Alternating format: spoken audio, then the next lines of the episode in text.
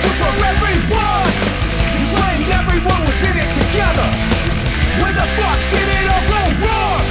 I keep my head, but it's getting tough. To look beyond all the heads. I find myself. Hello, everyone. Welcome to a new episode of No Ride Around. Man, we just sat and talked for an hour and like 25 two minutes. hours almost. Like, I'm I'm hungry again. Yeah. I ate right before we got here. I here. did too. I had, s- dude. I you got me addicted to the uh the Starbucks egg bites. Oh, you smashed them.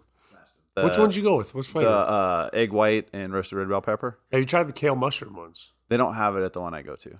I like the kale mushroom ones, but they leave like a coating on your teeth, just a little bit, kind of like you ate from the ground. Yeah, nothing. You know, it's just rustic. it is. Um, but you know, speaking of mushrooms, I got a guy I follow on Strava, a buddy of mine. He's a stud rider, and he's been finding finding lion's mane mushrooms like on trail. He's up in Vermont. Uh huh. He's been finding lion's mane, and uh, his rides you can see. It's funny if I, I'll click on view analysis right to see his rides, and you'll see all these stops. And then by the end of the Strava post, I'll see a picture of him with like ten of these lion's mane mushrooms. Uh-huh. Um, I kind of feel like I want to go do a ride like that, where you just go out and you're like, I mean, I'm riding hard because he's like he's, He's a crazy ham- he's a fast. hammer, he's, right? a stud Yeah. um, pro rider, right? Um, but he's stopping and finding these mushrooms. I'm like, man, that seems like the most perfect combination for fall riding, Yeah. right? Hammerfest, where you stop to see cool fall stuff or harvest mushrooms. Or like go on a a, a pumpkin hayride in the middle of the ride. Yeah, why not? Be, you know, the best pumpkin hayride I've ever done. I, this, I mean, to be able to say that. I was like, that's a sentence I just didn't ever imagine happening. But there's this place here in the Denver area where you can ride on a hay rack and they take you out into a field and then you shoot zombies with paintballs. So I've been to that one. Okay. It's uh the Haunted Field of Screams. Okay. And I just bought six tickets for it this coming Saturday. So you're gonna go shoot Uh, So we this. did. We, the paintball thing happens after this after the Halloween season, I think. Well, th- it's just the, a haunted corn maze, Okay. and I, if it's the one I because I can't imagine there's a lot where they put you in a trailer behind a tractor with loaded paintball guns, Right. I would imagine it's the same one. um, like up in Thornton. Yeah. Yeah. It's up there. So we we've gone. We missed the the pandemic year. All But- the zombies had COVID. Yeah. but we went last year we went the year before. Last year they didn't have the because it was still like covid protocol stuff um, they didn't have the zombie hayride but i just bought tickets for it again. Perfect. it's the best. It- Shooting unarmed people with paintball guns really scratches an itch that I think 2022 probably shouldn't be saying this out loud, but it's it's a thing that uh, it's quite fun. dude it's it, i love halloween season. Um, last year vans came out with uh, oh yeah, all the horror movies. all the horror movie shoes you bought all of them. i bought all of them Yeah, I there's not a pair i didn't get Yeah, and on saturday october 1st I I- wore all of them. but i didn't wear all of them but two on my feet, two on my I, hands. I had I had all the boxes out of the closet, really putting a lot of thought into which pair I needed to start October with. Fair enough. I love Halloween. What'd you pick? I went with a classic. Uh, Elm Street. no, uh, Friday the Thirteenth. Jason. Okay, yeah, fair enough. Yeah, I mean, you could like I have both. is a toss-up, yeah. Either one. You know what? Uh, We are way off topic. um, there's another Halloween. Like, There's another one just do you know when they'll stop making Halloween movies? when Jamie Lee Curtis dies. Correct. That's exactly right. When Jamie Lee Curtis is no longer available to just haggard ass her way across the screen.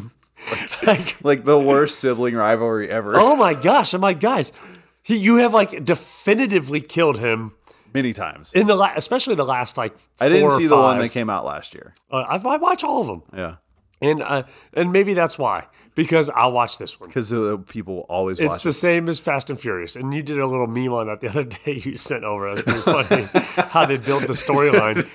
So what? This is like, dude, I'll watch. I will always watch. Uh, so for me, the ones that I will always watch are Fast and Furious movies. Like Mm-hmm. when Fast and Furious Ten comes out with John Cena and the Grave, what was it, the Undertaker and who, whatever other wrestler they decide to sh- shove in there. I'll watch Watching that it. one yeah, all um, and any any Star Wars content Fair enough. anytime. Uh, so anyway, it's fall in Colorado apparently. Dude, it is fall in Colorado. I know that because I did the token ride last week, Kenosha, saw- Georgia Pass. Yep, I saw the flannel and the aspens all in one picture. Dude, it was on. Um, I rode it as a single speed ride with uh, Kevwich, Hmm. which uh, we had ridden the week before as well. And we got like super honest with each other. We're like, man, like, because on the East Coast, there's a big contingent of single speed racers. The that are- Pennsylvania guys, right? yeah, the Like, Pennsylvania guys. And It's they like are a thing. they're so strong and they're so fast and they go out and they do group rides like every week like they're always riding together which makes you stronger right and then uh, i don't have like a strong it's probably my own undoing because i've always seen anyone who's on a single speed as a competitor so i'm always like racing them so there's this like hey we're cool like after the race as long as i beat you but like in the race and before the race like we're racers right, Right. and so i don't have that squad but kevwich is that for me and Right. i for him. So we're now doing these weekly rides. It's great because we're the same pace you know not just like speed and fitness wise Yeah. but like the bikes themselves go a certain pace. And so we've been riding together and we went out and did kenosha georgia pass and i wanted to play with my gearing that i'm going to race at nationals here at the end of october because i'm running a 20 which is like a big gear. It's what i raced at laruda uh, and so we're ripping through and we're watching the leaves seeing the leaves and we made a really good decision at the start and decided let's just mount cameras so that we don't have to stop and do the obligatory pictures of the leaves. and so that's what we did. So we did it as out and back. Like we we hit the ride hard, but we just filmed everything on GoPro Yeah. so we could like enjoy it later. Nice. It was awesome. That's great. So I had a a similar so I'm not into the leaf peeping thing unless it's by bike. Okay.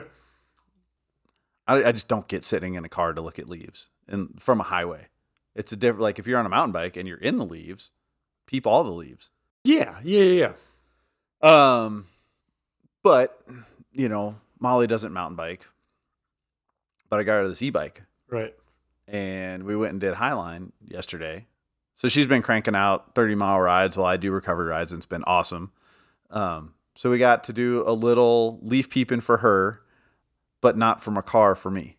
It's amazing. It was awesome. Yeah, you keep you continue to prove this the the this like synergy you got going on with the e-bike wife training program is pretty like pretty spot on. So yesterday we actually, I we did her. So this was the fourth time we've been out together on her. But she and she's in spandex now.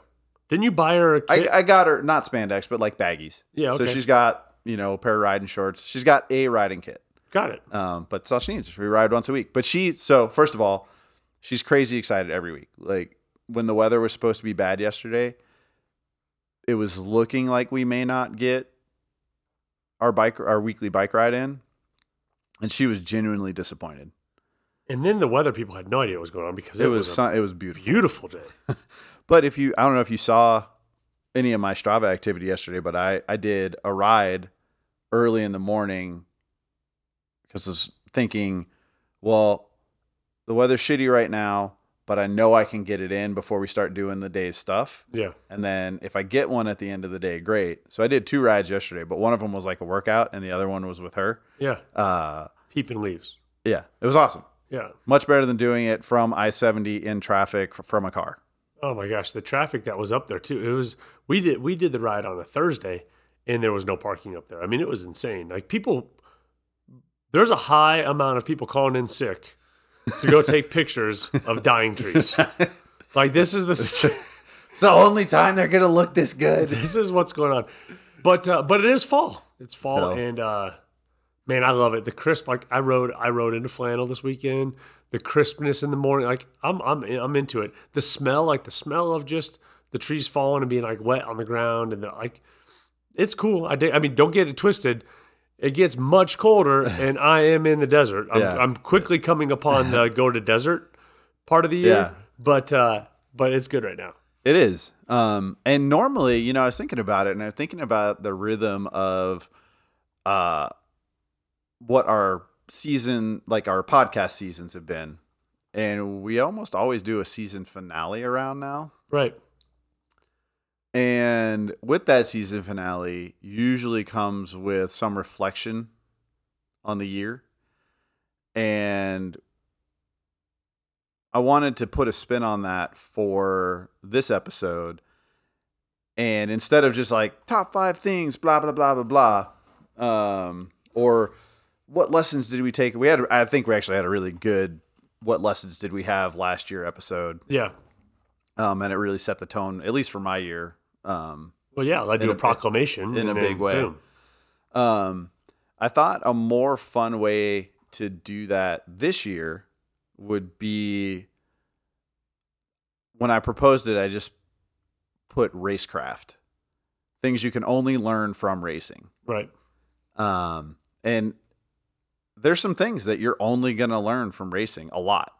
I'm not talking about once, you know, a race a year, a race every couple of years, but there's just some takeaways that don't even necessarily have to do with the outcome of your race necessarily as far as your placement or your overall time or your overall experience, but the things that either make your life feel easier prior to something that isn't going to be easy or easier while you're doing it like reducing the the cognitive load while you're doing the hard thing I love it.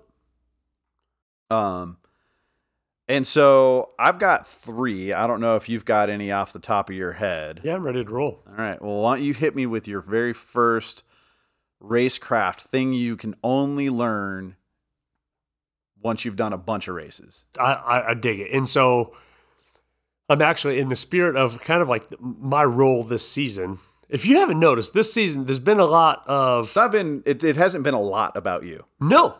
Did you notice that? I was. I did. uh, somebody was um, just close to my life, and I can't remember who it was talking to me about it. And they go, "Man, I've been listening to the probably like, man, you really kick a lot towards what Harley's doing." And I'm like, "Well, the season started off with this big like desire to evolve into a thing, which you have done gloriously." So, staying in that theme, uh, this last week, yesterday, yesterday, uh, Yeti puts on the Yeti Beti Bike Bash, which is a women's only mountain bike race uh, out of Bear Lake State Park and uh, Bear Creek Lake State Park.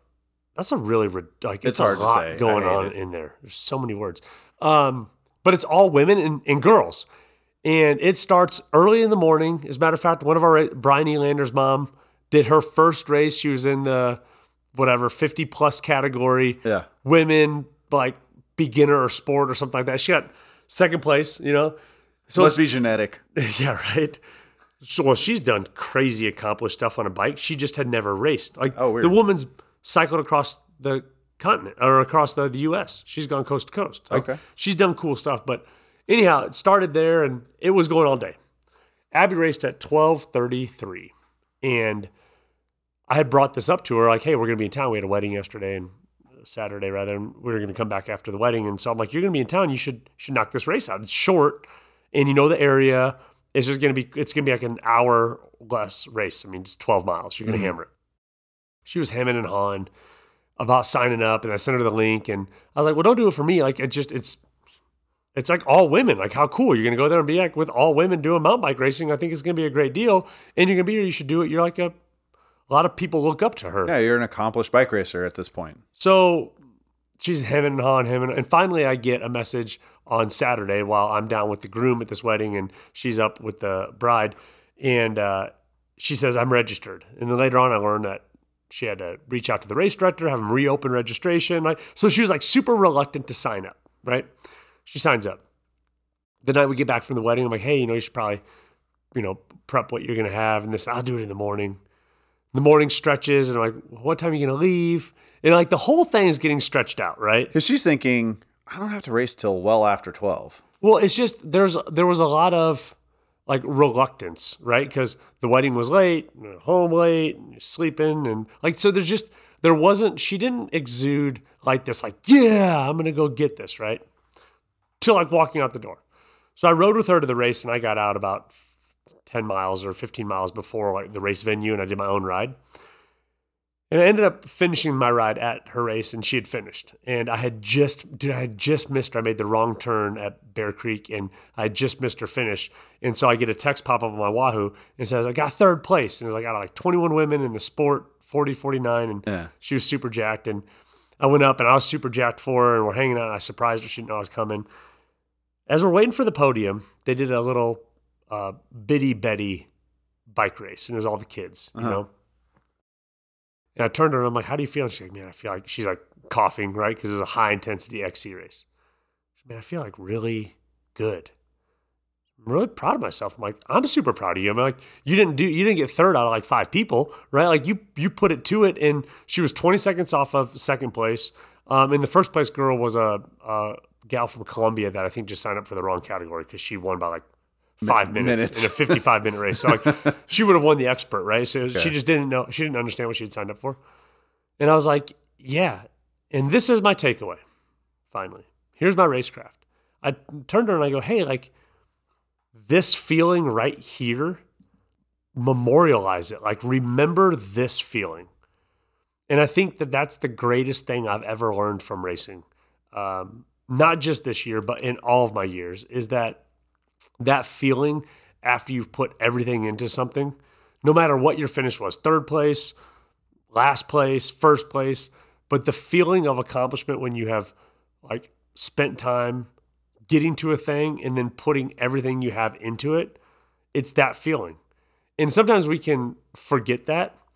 And then you get all the anxiety about the race, or as Abby showed, like the reluctance to do the race, things like that, right? Like she just got done, she did Breck Epic last month, and this month she was like hemming and hawing about this It's about 12 miles. 12 one miles hour. at Bear Creek in our race. So we we can- we can forget what it's like to feel the accomplishment of doing a thing, um, and I think standing at the finish line post race is one of the rawest and truest uh, feelings that we get, like as adults in any any vein of our life. I agree. The I I have used that feeling as a tool to pull me through basically every race I've ever done since my first Leadville. Like that first feeling of finishing my first Leadville has pulled me through every other race I've had dark moments in, knowing that that payoff is coming Yeah. for sure. Um, this morning I was overhearing the news, uh, and Good Morning America said something about they like quoted Winston Churchill, right? Like if you're going through hell, just keep going. Mm-hmm. And uh, when you can when you can remember those that feeling, when you can put it in some like compartment of your brain and say, you know what, I'm going to lock and key this feeling, and I'm going to use that in those moments. Um, it, it does, yeah, it helps you go through hell. But you've got to like you've got to key in on. That's why I'm big on tokens, whether it's your race plate or the medal or the trophy of the thing or like I'm I'm big on tokens. I think the coolest thing that people do is wear the race shirt the next day or the hat that you got or even cool like changing your profile picture on your socials to the most recent accomplishment like remember that because if you don't it is so much harder to get back in the arena um, the the further you get from that feeling Yeah, and you know, I, I was referencing big events, and you, you referenced Abby's accomplishing Breck Epic, but I can tell you, and I've said this before, whether I've done a nine mile race or a hundred mile race, that feeling of accomplishment is feels the same. It feels exactly the same. The only difference is how quickly it fades. After a nine mile race, you're kind of like by the next day, you're like, all right, well, what's next? Yeah. After a hundred mile race, it takes a little bit more. It's a But the five minutes after crossing the finish the line same. is no different. even if it's a cyclocross race, like God, I love dopamine. 40 minutes, no, it's, it's amazing. if you like that, hang on. Let me unzip my backpack and introduce you to a few other things. Um, so that's mine. Let's cool. uh, let's bounce it to you. Um, so this actually ties in with kind of the first part of of your story, or your your your your your tale there. Um, I, for a relatively organized person, tend to be semi disorganized when it comes to certain things, and part of it's a little bit of a procrastination thing. Like if if I procrastinate on the bike race that I definitely want to do, but like it, it's feeling intimidating right now. I'll procrastinate on packing or prepping or or whatever, and then when it is time to pack or prep, it's frantic, it's frenetic, it's that walking out the door thinking, well, if I don't have it, I either don't need it or have to buy it when I get there, which isn't always a, an achievable thing Right. sometimes these races are in places that you can't just get whatever you need. Yeah. Uh so I have come I have uh printouts of lists and it's the stuff that I need every time I race for both on the bike on the race and off off the bike after the race kind of stuff. So and it's just the what I need to go do a race doesn't change ever. Yeah. So I made a list. I printed them out. They're in the top drawer right by where my uh, my indoor bike is, and I, every time, every time, I pull one of those out and I just go down the checklist. And it's everything from charging cords, because God knows to run any bike, even if you don't have a motor on the damn thing, you need hundred cables for your your your Garmin or your Wahoo, your heart rate monitor, your watch, like Totally. all the way down to you know what socks and then when i pack that stuff if it's a multi-day race i actually package the my everyday kits in um, a ziploc bag Yeah. so lists are a huge way for me because I'm, I'm not going to stop procrastinating to pack my shit it's just not going to happen so i just adapted my bad behavior into something that i use to just make sure that I don't leave the Denver without things that I need. Yeah. I uh I'm I'm gonna piggyback on you because uh like less decisions are leave you open to making more decisions that you need to make, right? more that's- important, more yeah. important decisions. and that's what happens in a race. Like you need to come to it, like we've talked about, like coming to it clear, um, coming to it clear minded. You know what I mean? Where there's an ease to it. You know, uh, each season I pick my travel wardrobe. So a lot of my races, you know, I, I, I travel to, and my system is I fly out Thursday, I fly back Sunday. Races are always on Saturdays. I was having dinner with my mom last night, who was in town. She was like, "So is the race this weekend on a Saturday?" And I just wanted to look at her and be like, "Is it? It's like it's like always on a Saturday. Always. Kind of? Let's. You just want to talk about the weather? You want to have like old person conversation about things that don't matter? Let's do it. um, yeah, it's on Saturday. So I fly Thursday to Sunday, and I have a travel outfit. Like it's like I fly in this. I have these Vuori joggers, and I put on my checker flag shoes because I'm there for one reason, and I have this T-shirt and this overshirt or like sweatshirt. I I do that for every aspect of it. Yeah. So the next day, going to packet pickup, then what I race in, what I have after the race, what I have for the next day when I travel, and I pick them. Each season's a little different, but it's the exact same.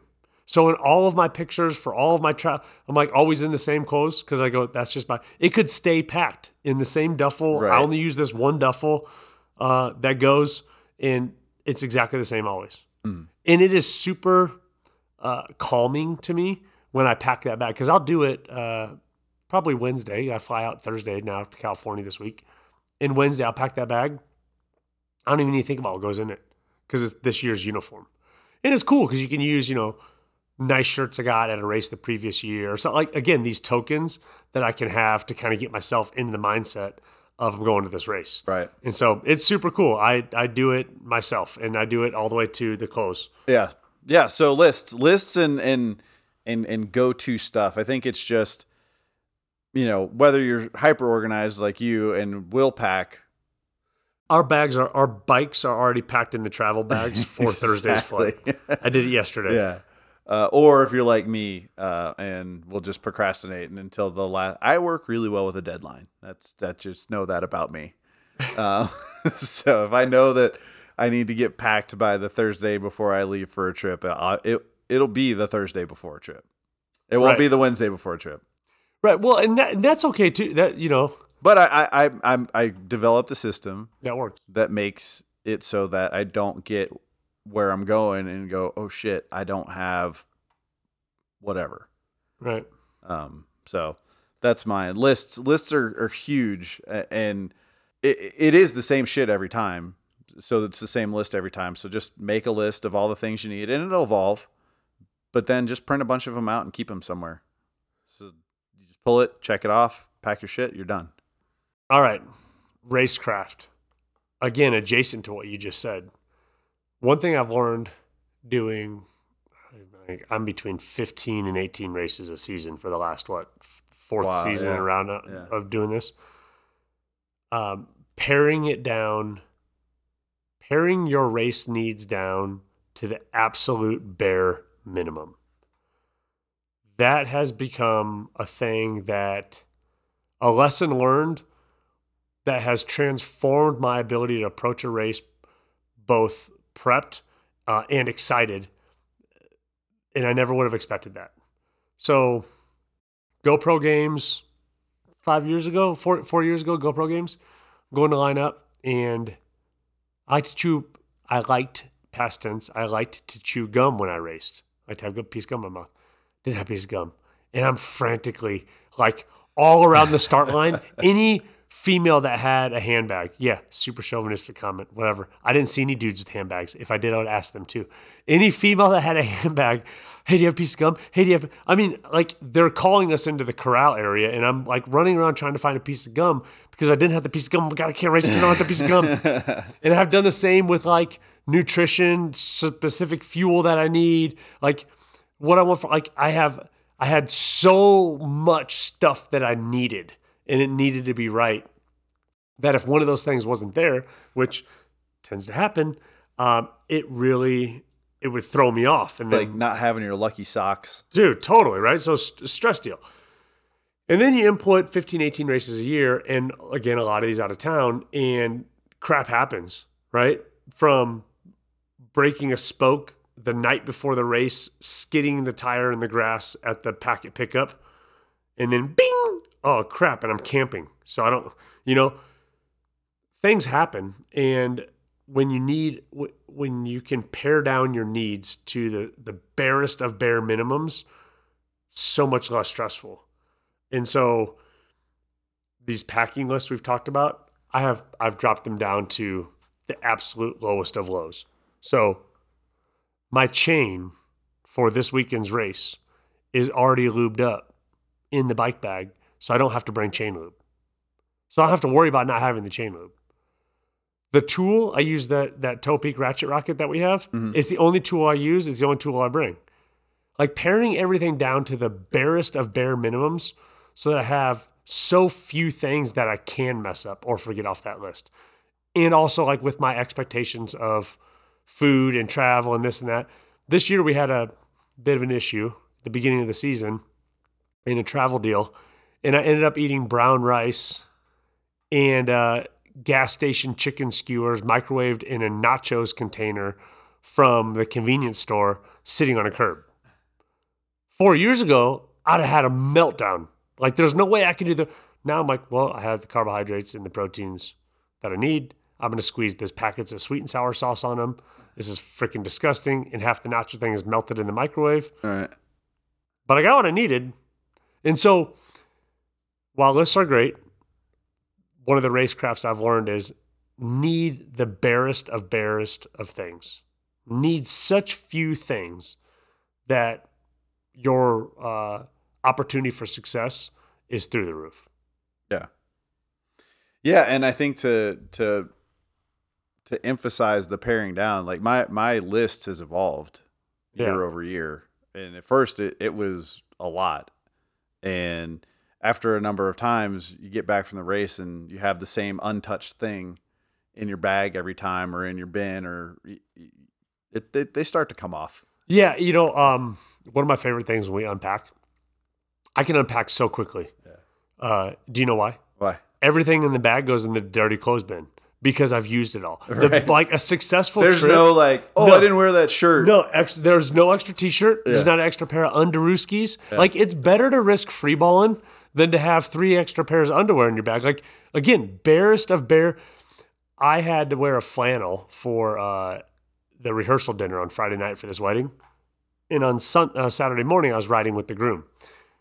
Well, it's gonna be kind of chilly uh, Saturday morning in Fort Collins, and so the flannel I picked specifically like a commuter style Levi's flannel for the flannel on Friday night because then I mountain biked on that same flannel Saturday morning. Right. So like I'm saying, cut it down, Sure.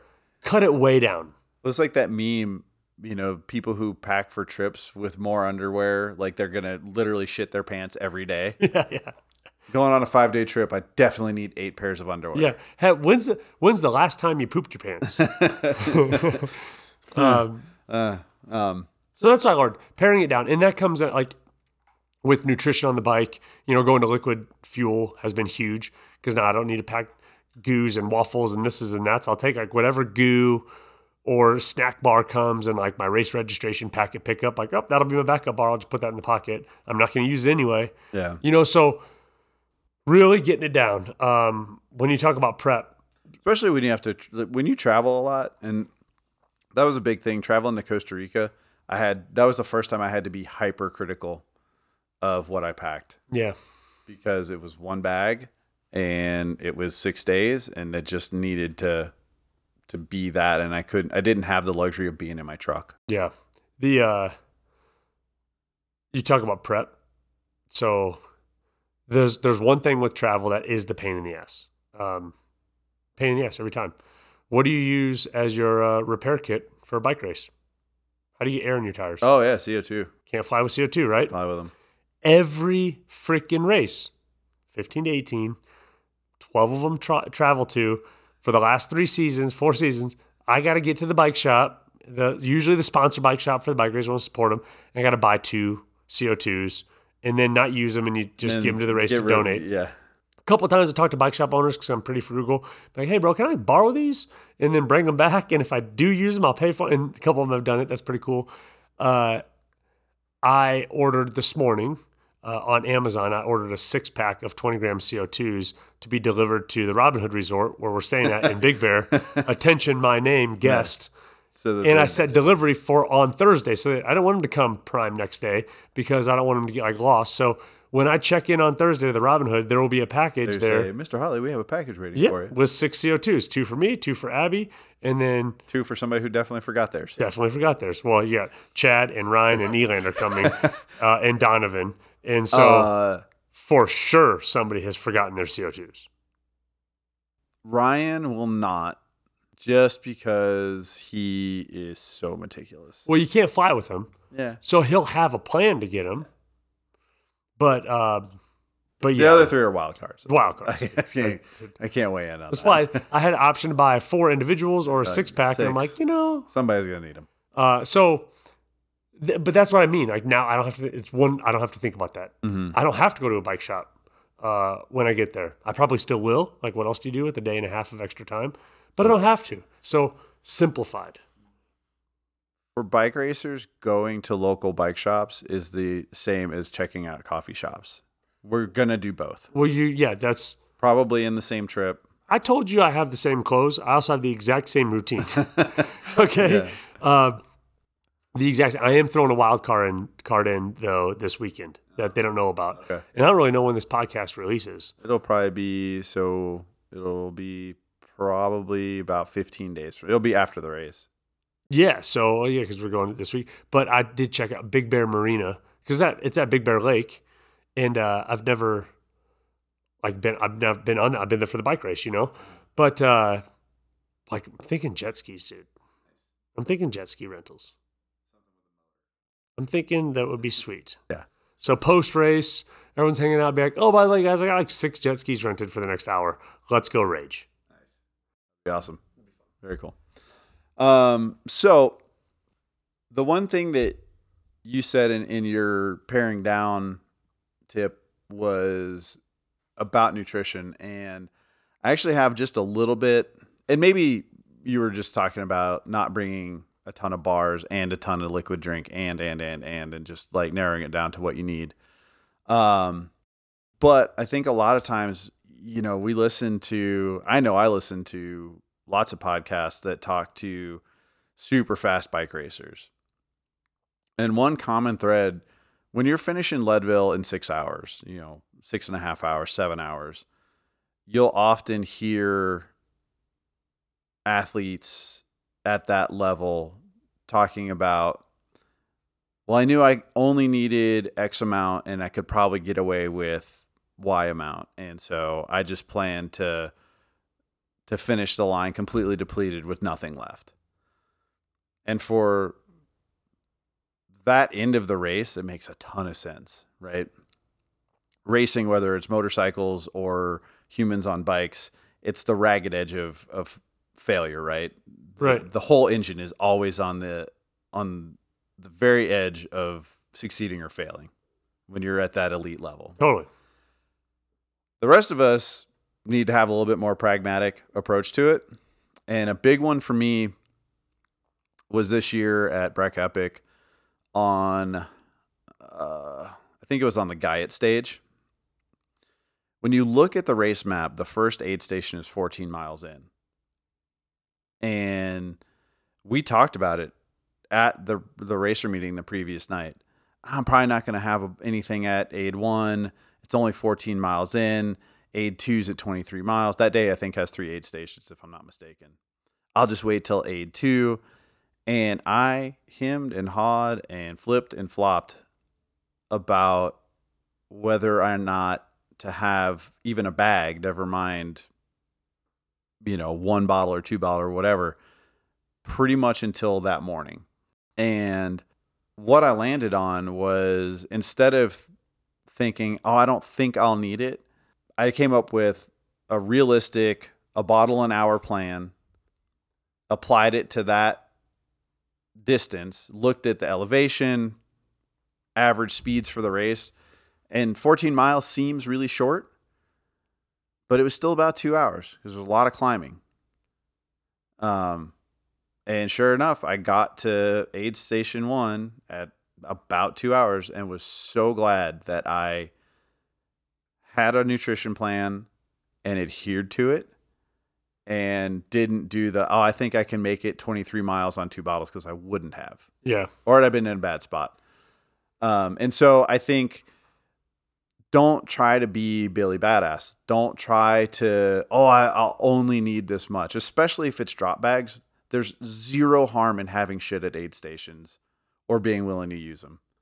Uh, so have a pragmatic look at what the course is, what the reality of the course is, what time you're going to have between aid stations, and just lean into it. Yeah. So you bring up, you, there's two things that are really important there that you said. One, if you have a plan, you have to stick, you have to execute the plan, Mhm. right? Um, and then two, you said, what's the risk? Yeah. If it's a drop bag situation, it's easy. I'm doing a 100 mile race. There's five aid stations. Cool. Put two bottles at each aid station. If I need more than that, I can grab from the aid station. Yeah, but you may not need all of them. Well, what's the worst that happens? The $8 bottle and the $4 mixed solution in the middle get wasted. In the middle of a race, $12 is not the concern I'm having right now. No. You know, so just, but lean into it. You said have a plan and understand what's the downside. Um, it's funny the way you told that and talked about the tip of the spear because I just did the Park City point to point over Labor Day weekend and uh, 72 mile race with uh, there was an aid station early on and there was also like the primary aid two was at 50 miles so you had to get to 50 miles so my plan was um, i had a pack uh, and two bottles to the aid, or no i think i just had i had just a pack i had just a pack to the aid station so that's three bottles worth and then a second pack set up at that aid station drop. It was awesome. Rolled in, Abby had my pack. I threw it off the back, put it on. The total race was like seven and a half hours or seven hours, something like that. And I spent 35 seconds not riding. Yeah, It's perfect. that's awesome. But then I asked, well, what did Keegan do? So Swenson was at the race. He rolled through the aid station, didn't stop, didn't do anything. So he had a pack and two bottles on his bike and never stopped.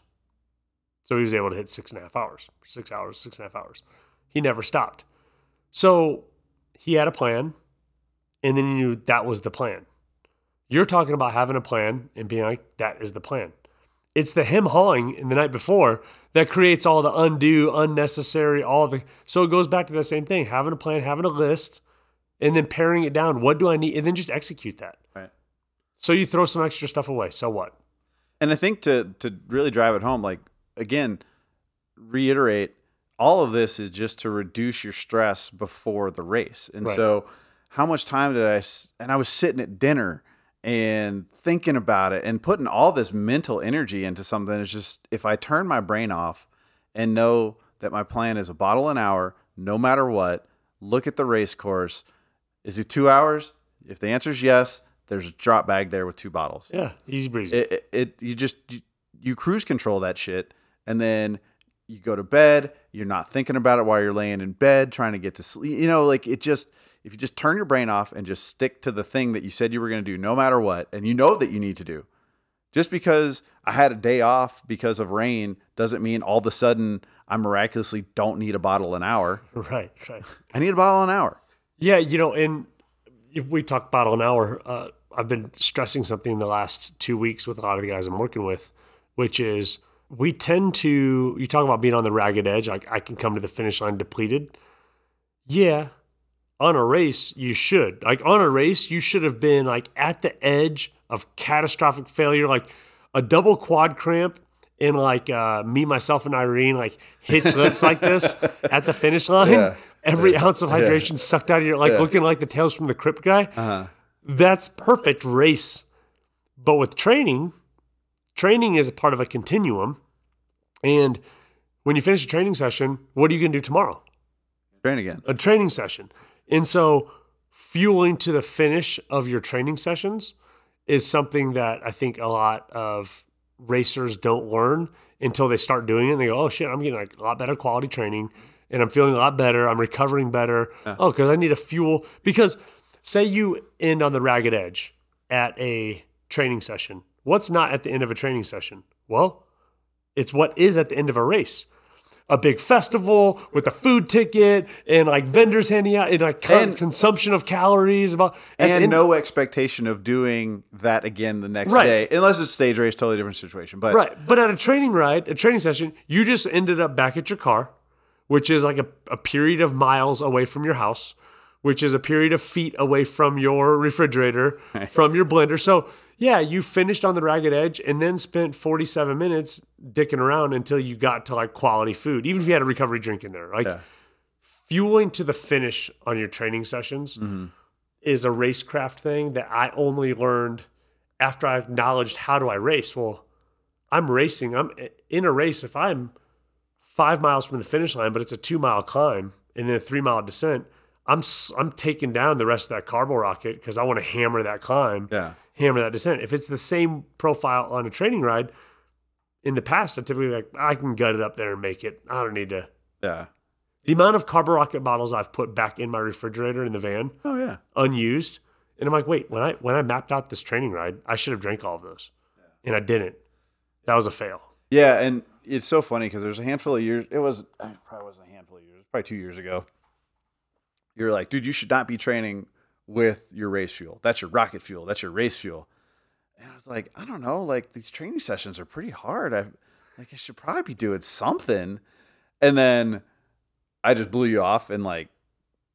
So if I do a two hour workout, I bring two bottles with carbo Right. like you know like eh, because i i need to do it again the next day and the next day and Yeah. the next day and the next day and the next day and because we the way that you coach we don't have prescribed rest weeks we have rest days in the week which it works great it's it I've, I've adapted to it exceptionally well once i got my head around the fact that we weren't doing five weeks on with a a, a one week deload or anything like that. Like it's it's been fine. It's been great. But man, I I I fuel my my intense training rides the way I fuel anything else.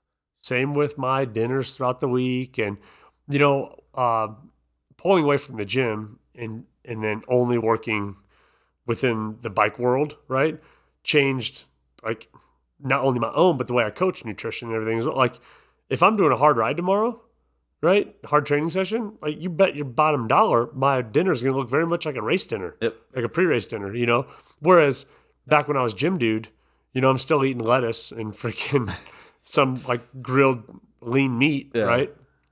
Uh, so yeah, being being very clear about what you need and one thing that I started speaking on this year and talking to, especially at the camps, was like when we were at the camps, it's like, hey guys, we're not here. This isn't fat camp. Like we're not here to lose weight. Right. We're here to train your performance. This is a performance camp. So you're probably going to be eating way more than you normally even would because the load on you is way higher than Yeah. your normal three day block. Yeah. we're gonna kick your ass. And so this is a performance camp. This isn't fat camp. Yeah. So if you're looking to like lose weight and everything, like this ain't the camp for you. Like go down the way, do some like low intensity zone two cardio, and eat celery sticks. Um, call me on a log if you want, but it's like some like nut free butter. I uh it's a bit of a tangent, but people want to diet when they're undertaking this. If you just I really I didn't believe it for the longest time. My body composition has changed. My shorts don't fit the same. My large t-shirts don't fit the same. I'm not going to sit here and say I'm skinny. I'm not 10% body fat, but the positives of fueling and gradually having body composition change in a positive way for being a cyclist have been far better than experimenting with intermittent fasting and seeing a real quick change and yeah the like fuel the shit so hey, fuel y- fuel your bike rides did we get to number three? Did we get your tier? Oh, I thought we I thought we just guessed your racecraft number three. No, I mean, I think that I honestly, I think that that can play into having a plan and sticking to it for Absolutely, nutrition. yeah. Like your your plan for nutrition. You said it a minute ago. Your dinners, your lunches. If you just have a plan and just stick to it, you don't have to think about it. Specifically in the bike world or on on race day, just if you can just autopilot it, you're so much easier. Yeah. Um, or your your life is so much easier. All right, racecraft number three. What do you got? Um, when I started working at my first real mountain bike shop, Single Track Factory, back in 2008, every bike, every new bike sale went out the door with a CamelBak. Nobody was running bottle cages. Everything was in a pack. Water was in the pack. Tools were in the pack. Now everything, like if you show up with a CamelBak at a ride, you're basically laughed out of the parking lot. Right, for sure. So we're all super, you know, how do you attach your stuff to your bike? Well, we got these tool rolls and this and that, and they're great. Hard lesson to learn was even though a tool wrap can hold your tube, your CO2 canister, your tire lever, your Allen wrench set, etc., cetera, et cetera, not all of it should be in there. So I don't like having really anything that I don't have to have in my pocket, my jersey pockets in my jersey pocket. So I still have my tube, my CO2, and my tire lever in the uh, in the tool wrap. Have your multi tool and your inflator head in a jersey pocket. You don't want to be fumbling around trying to find that stuff in the heated like trying to find an inflator head and God forbid it bounced off of your With gloves on, Yeah. wrapped up tight inside of your tube, Dude. inside of your wrap, inside of your. So the multi tool and the inflator head are always, always, always in the jersey pocket. If you need it fast, don't have it hard to get to. Right. Right. Well, um, you know, I learned that uh, three true grits ago, Mm-hmm. and that would have been four years because one was canceled. So, uh, because my tool wrap came off, and I lost my whole kit. you didn't have shit. didn't have anything. I'm like, and I didn't know when it came off because it's hanging off my ass. It's on the And seat. I can imagine somebody riding by you and be like, "Hey man, do you have what? Would you need anything?" all of it. And instead of just being like, "Yeah, man, do you have a CO2?" You'd be like, "Yeah, I need everything." So in that race, I had a, a slipping seat post because droppers have gotten a lot better. Remember when, when droppers were so dude. vulnerable to how tight your seat clamp was? Yeah. Like your seat clamp was tight and they would bind coming back up. Yep. They don't do that now. Yeah. Um, so I was having a slipping seat post, and so I had to actually ask people for their tool to put my seat back to the because it kept slipping throughout the race. And the only people willing to give you a tool are the people that in the part of the race that I was not trying to be in. Right. So um, I, I carry my tool also in my pocket. As a matter of fact, I carry my whole kit. You do. I don't put anything on the bike because I learned that lesson that way in a race. I was Yeah, like, yeah. you're pretty screwed. Yeah. Um, but to stick with your tools, because I think this is a great lesson to learn, and you don't learn it on a training ride. You do need to race to learn that. Like, Yeah. because on a training ride, you need to stop and get your tool. Like, so be it, right? On a bro ride or whatever. But in a race, time is of the essence, right? Um, which gets me to some of these freaking integrated tool systems. I mean, dude. They seem so good on paper. Look, you come in. Uh, we're in base camp right now, and he's not for nothing. They're up on the wall. Why? Because people buy I them. want them. You know, um, there's all of these nifty little super compact MacGyver transformer things that are like, wow, I can't believe that does that and that and that and this. So we were on a pre-ride in Colombia back in March, Amir and I, and I didn't have my seat post like quite at the right height. It didn't need to be down just a tiny bit. And uh, he's like, "Oh, I got my tool right here. I want to try this thing." So he bought the new um, a wolf tooth tool. The one that- that goes inside the handlebar. no, it wasn't in the Oh. handlebar one. It was just one that like it, you know is the side open one. That's the metal levers that are also all Oh, yeah. the bits. Yeah, no, it- It's I'm 80. I'm pointing to it Yeah, right there. Okay, it's know, eighty bucks. Yeah. It's super sweet looking. Like holy shit, and even carries like a chain link. Like this carries, and it's so small. Uh, you could keister it if it wasn't allowed on the plane. You know. Right. Um, so he's like, here, dude, use it. And so I used it. And to get the contraption together, not to mention having to take my gloves off to like deal with the tiny little bits. Well, because it's all slick aluminum. Oh my god, it's like steel. all machined. And it's, so I'm doing it and I'm putting all, and I finally go to, I'm like, dude, this is the biggest pain in the, and then I'm trying to put it back together. And it was like trying to give a Rubik's Cube to a blind person. It was brutal.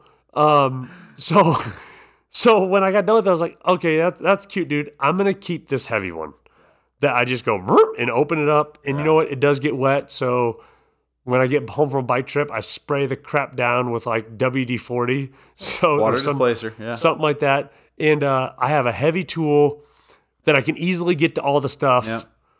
And that was one I had to learn because trying to use the fancy crap. One of my, my the tool I have four of them um because I bought four of them because they were going out of production.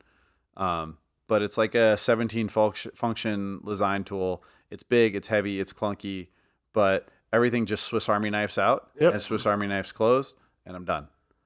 Uh, yeah, the, some of them they like even and they have the extra like bit on top of the other one, so it's like, oh, is it on the five? Is it on the six? Like all this extra crap. Man, there's a theme here. yeah. What you learn in races is the simplest is the Simple most solution, eff- man. endurable. Yeah. Yeah. I mean, and and to you know, again to to drive it home, like one of mine, they they get rusty, they still work. Yeah, just I just doubt. I, I do. just- I have to douse it clean it up. My my father in law calls it panther piss. I don't know where that came from.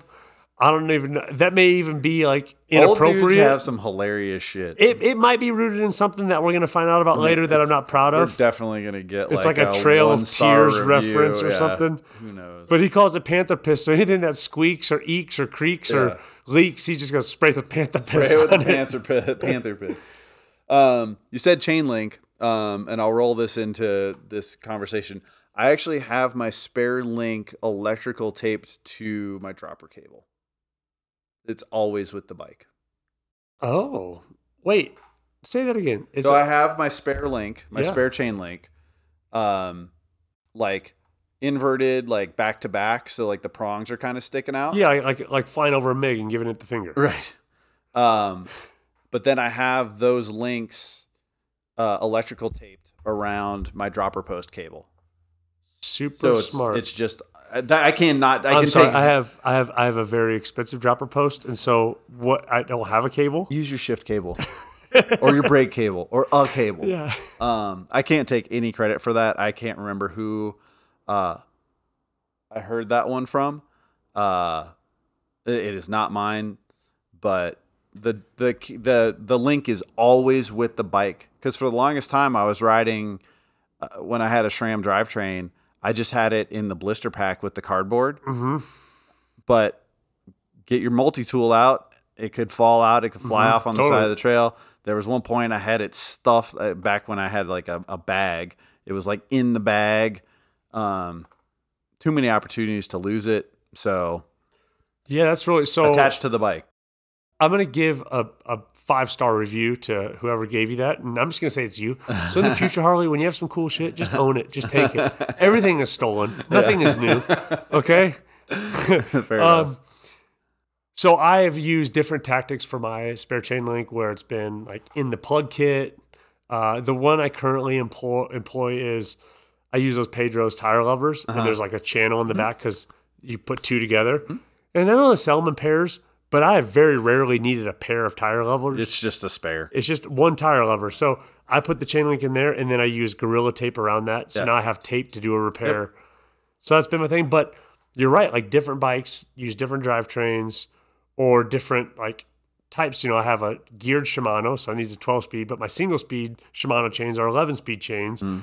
which I really think that these things, like in a pinch, I think in a pinch they'll work. Um, in some cases, like you could probably fit an 11. So it's all about pin width. Um, so like a, a 11 speed chain has a wider pin width, I think, and so it would probably go onto a 12 speed chain in a pinch, but 12 speed chain is narrower, so it probably wouldn't go down to the wider chain. Anyway, to your point, right. it's best to have a link for the right bike. Just keep it with the bike. That's really smart. I learned something today. So that wasn't even really one of mine. It just tied in with the the having Yeah. stuff that you you need.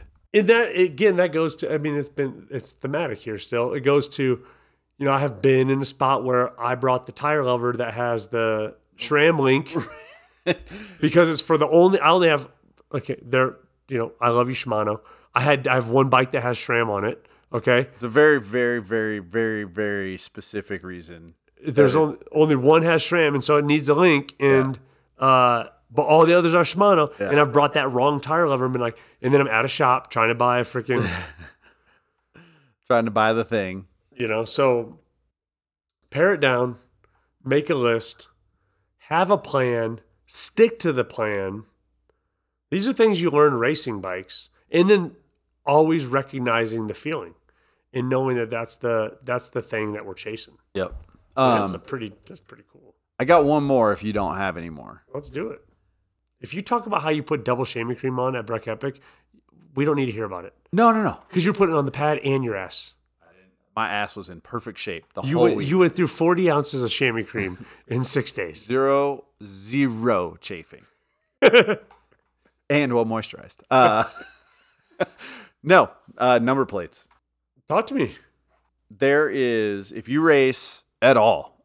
One one race a year 13 races a year. I don't care. If you race bikes consistently you need to have your own stash of zip ties and a set of five dollar side cutters.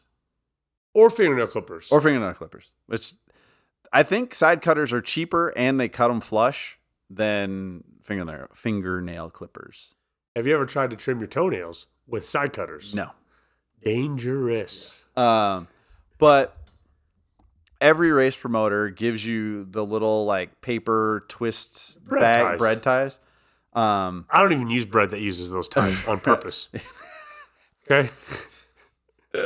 oh, what kind of bread is that? Does that have a twist tie? Yeah, that bread can. Uh, I don't think bread dead. actually comes with that anymore. No, they do. no, does it? I don't. Not the bread I buy. not the bread I buy. Um, but yeah, I think uh, just you know wherever you go, any hardware store, um, get a side a set of flush cutters and a pack of black zip ties because you don't. I I I I, don't currently win races, but I refuse to look like a guy who won't win races. Like, you know what I mean? No, Like- yeah. I mean, look, I'm not. I'm like not. have fa- your number plate situation sorted because if it's not and here's where the racecraft comes in if it's not it's either falling off janky rattling around and pissing you off um, or when you want that picture for the the token for your facebook so that you can feel accomplished and have that feeling to hang on to you're gonna look at it like man that's a great picture but you know my my number number plate is half hanging off of my bike and it's just it, it's not a big thing, but it's a thing. Like make sure your number plate is like put on your bike right so that during the race it's not flopping around and causing you problems that you have to think about. I uh, when I put my number plate on, I don't just put it on and be like, oh, okay, it looks good.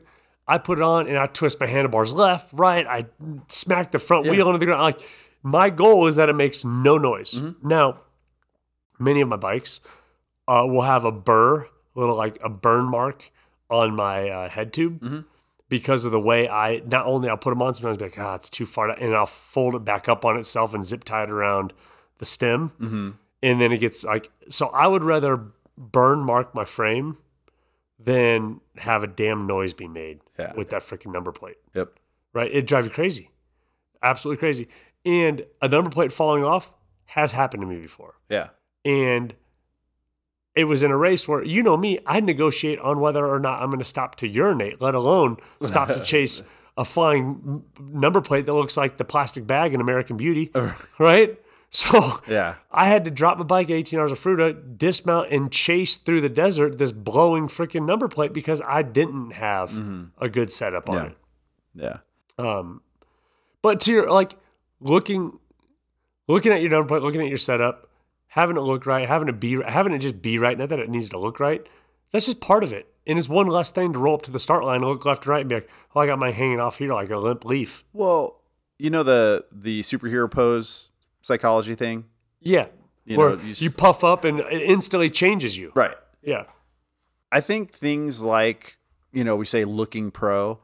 I think if you look the part, if you feel like you look the part and you do look the part, you'll you'll be the part for where, wherever in the race you are. And so should do I need $450 white S-Phyres? No. Does it make me feel good? And if I feel good, do I perform better? Yes.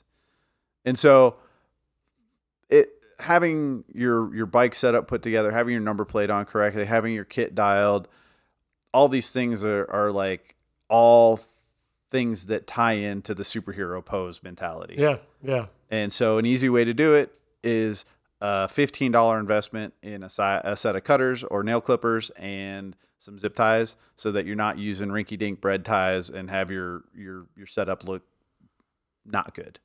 I love it. I, you know, I, I started off this episode talking about Abby did this Yeti Beti Bike Bash, and she did great. I was so proud of her. She got podium, the whole nine.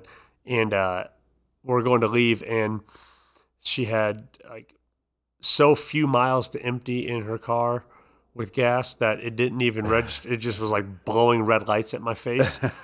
so I stopped at the gas station and load up, and then I look, and her number plate is still on is still on her bike. And no offense, I love you, babe, but it was with the bread ties, Yeah. but it's still on the bike.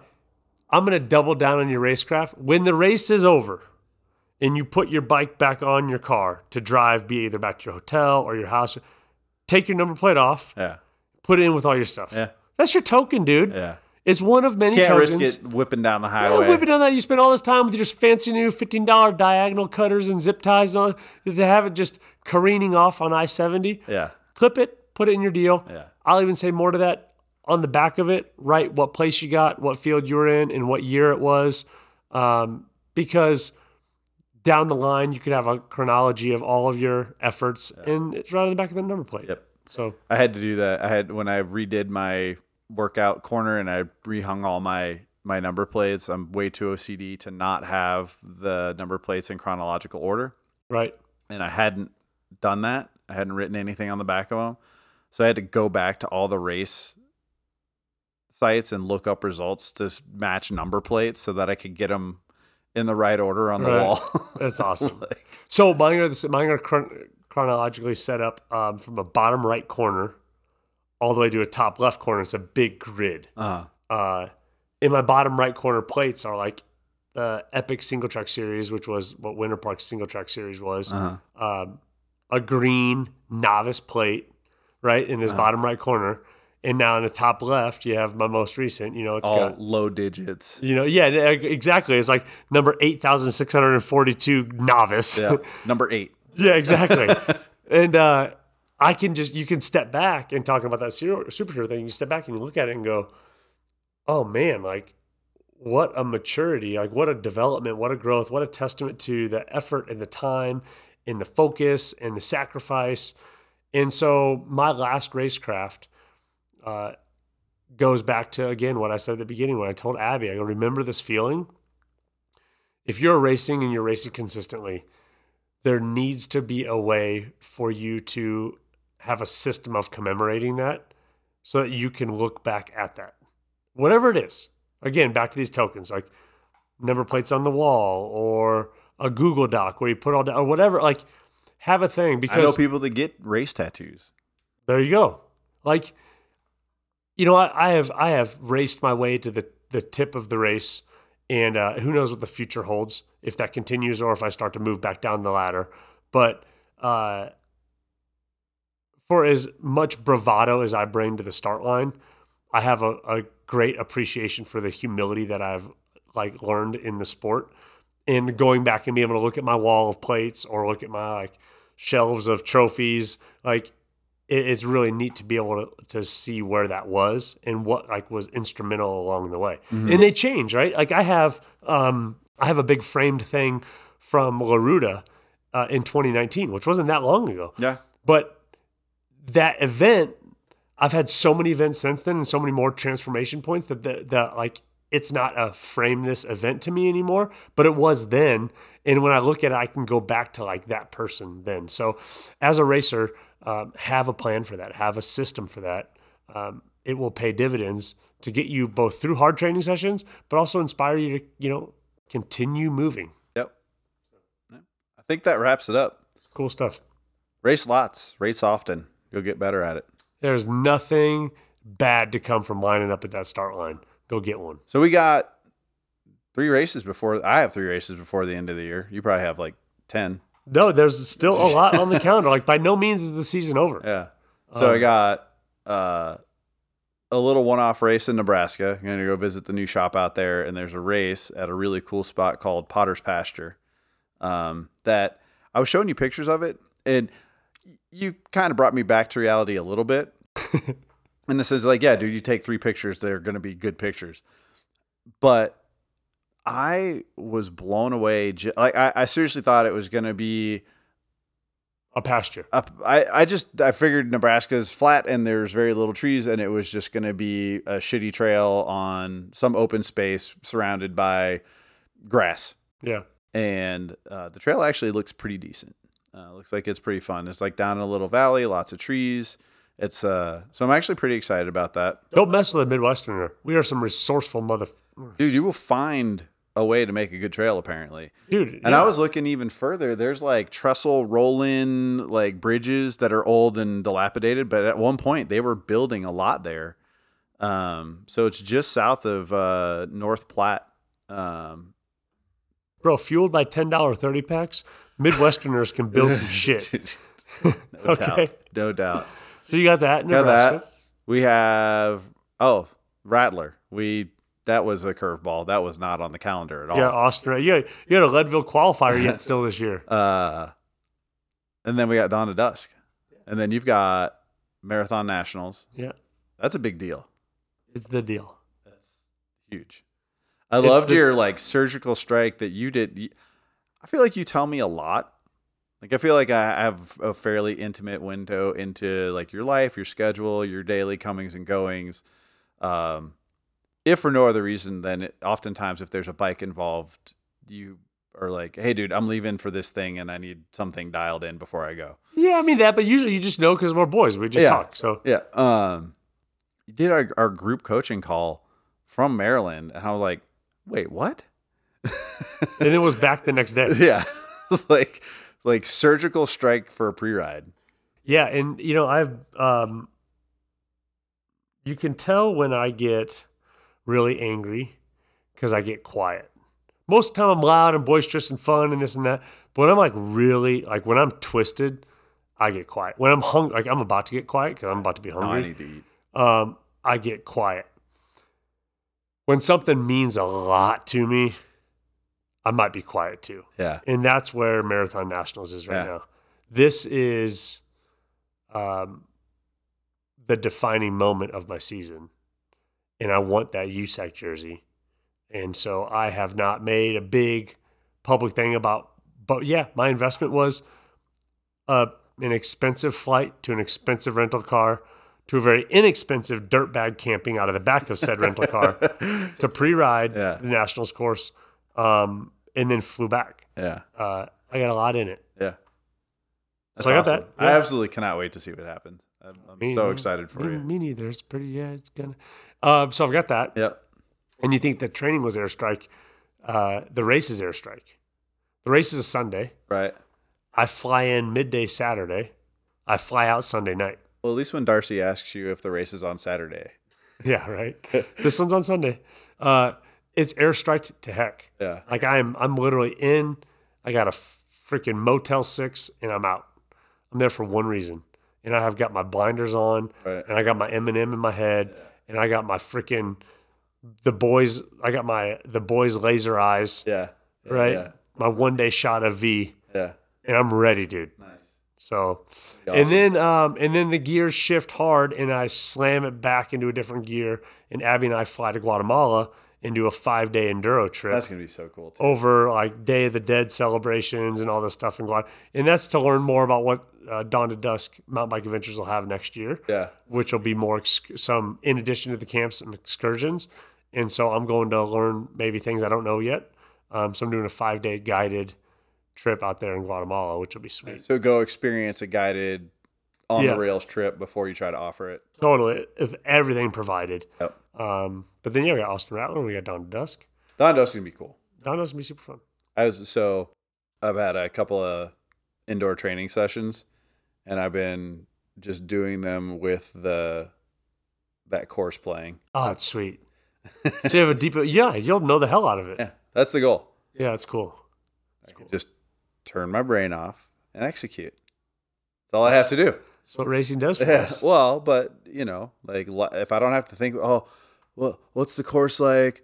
I've been uh, doing the same thing with the Rattler course too. There's just very little good. There's you haven't gone and ridden it, so there's not a course preview that I can go handle.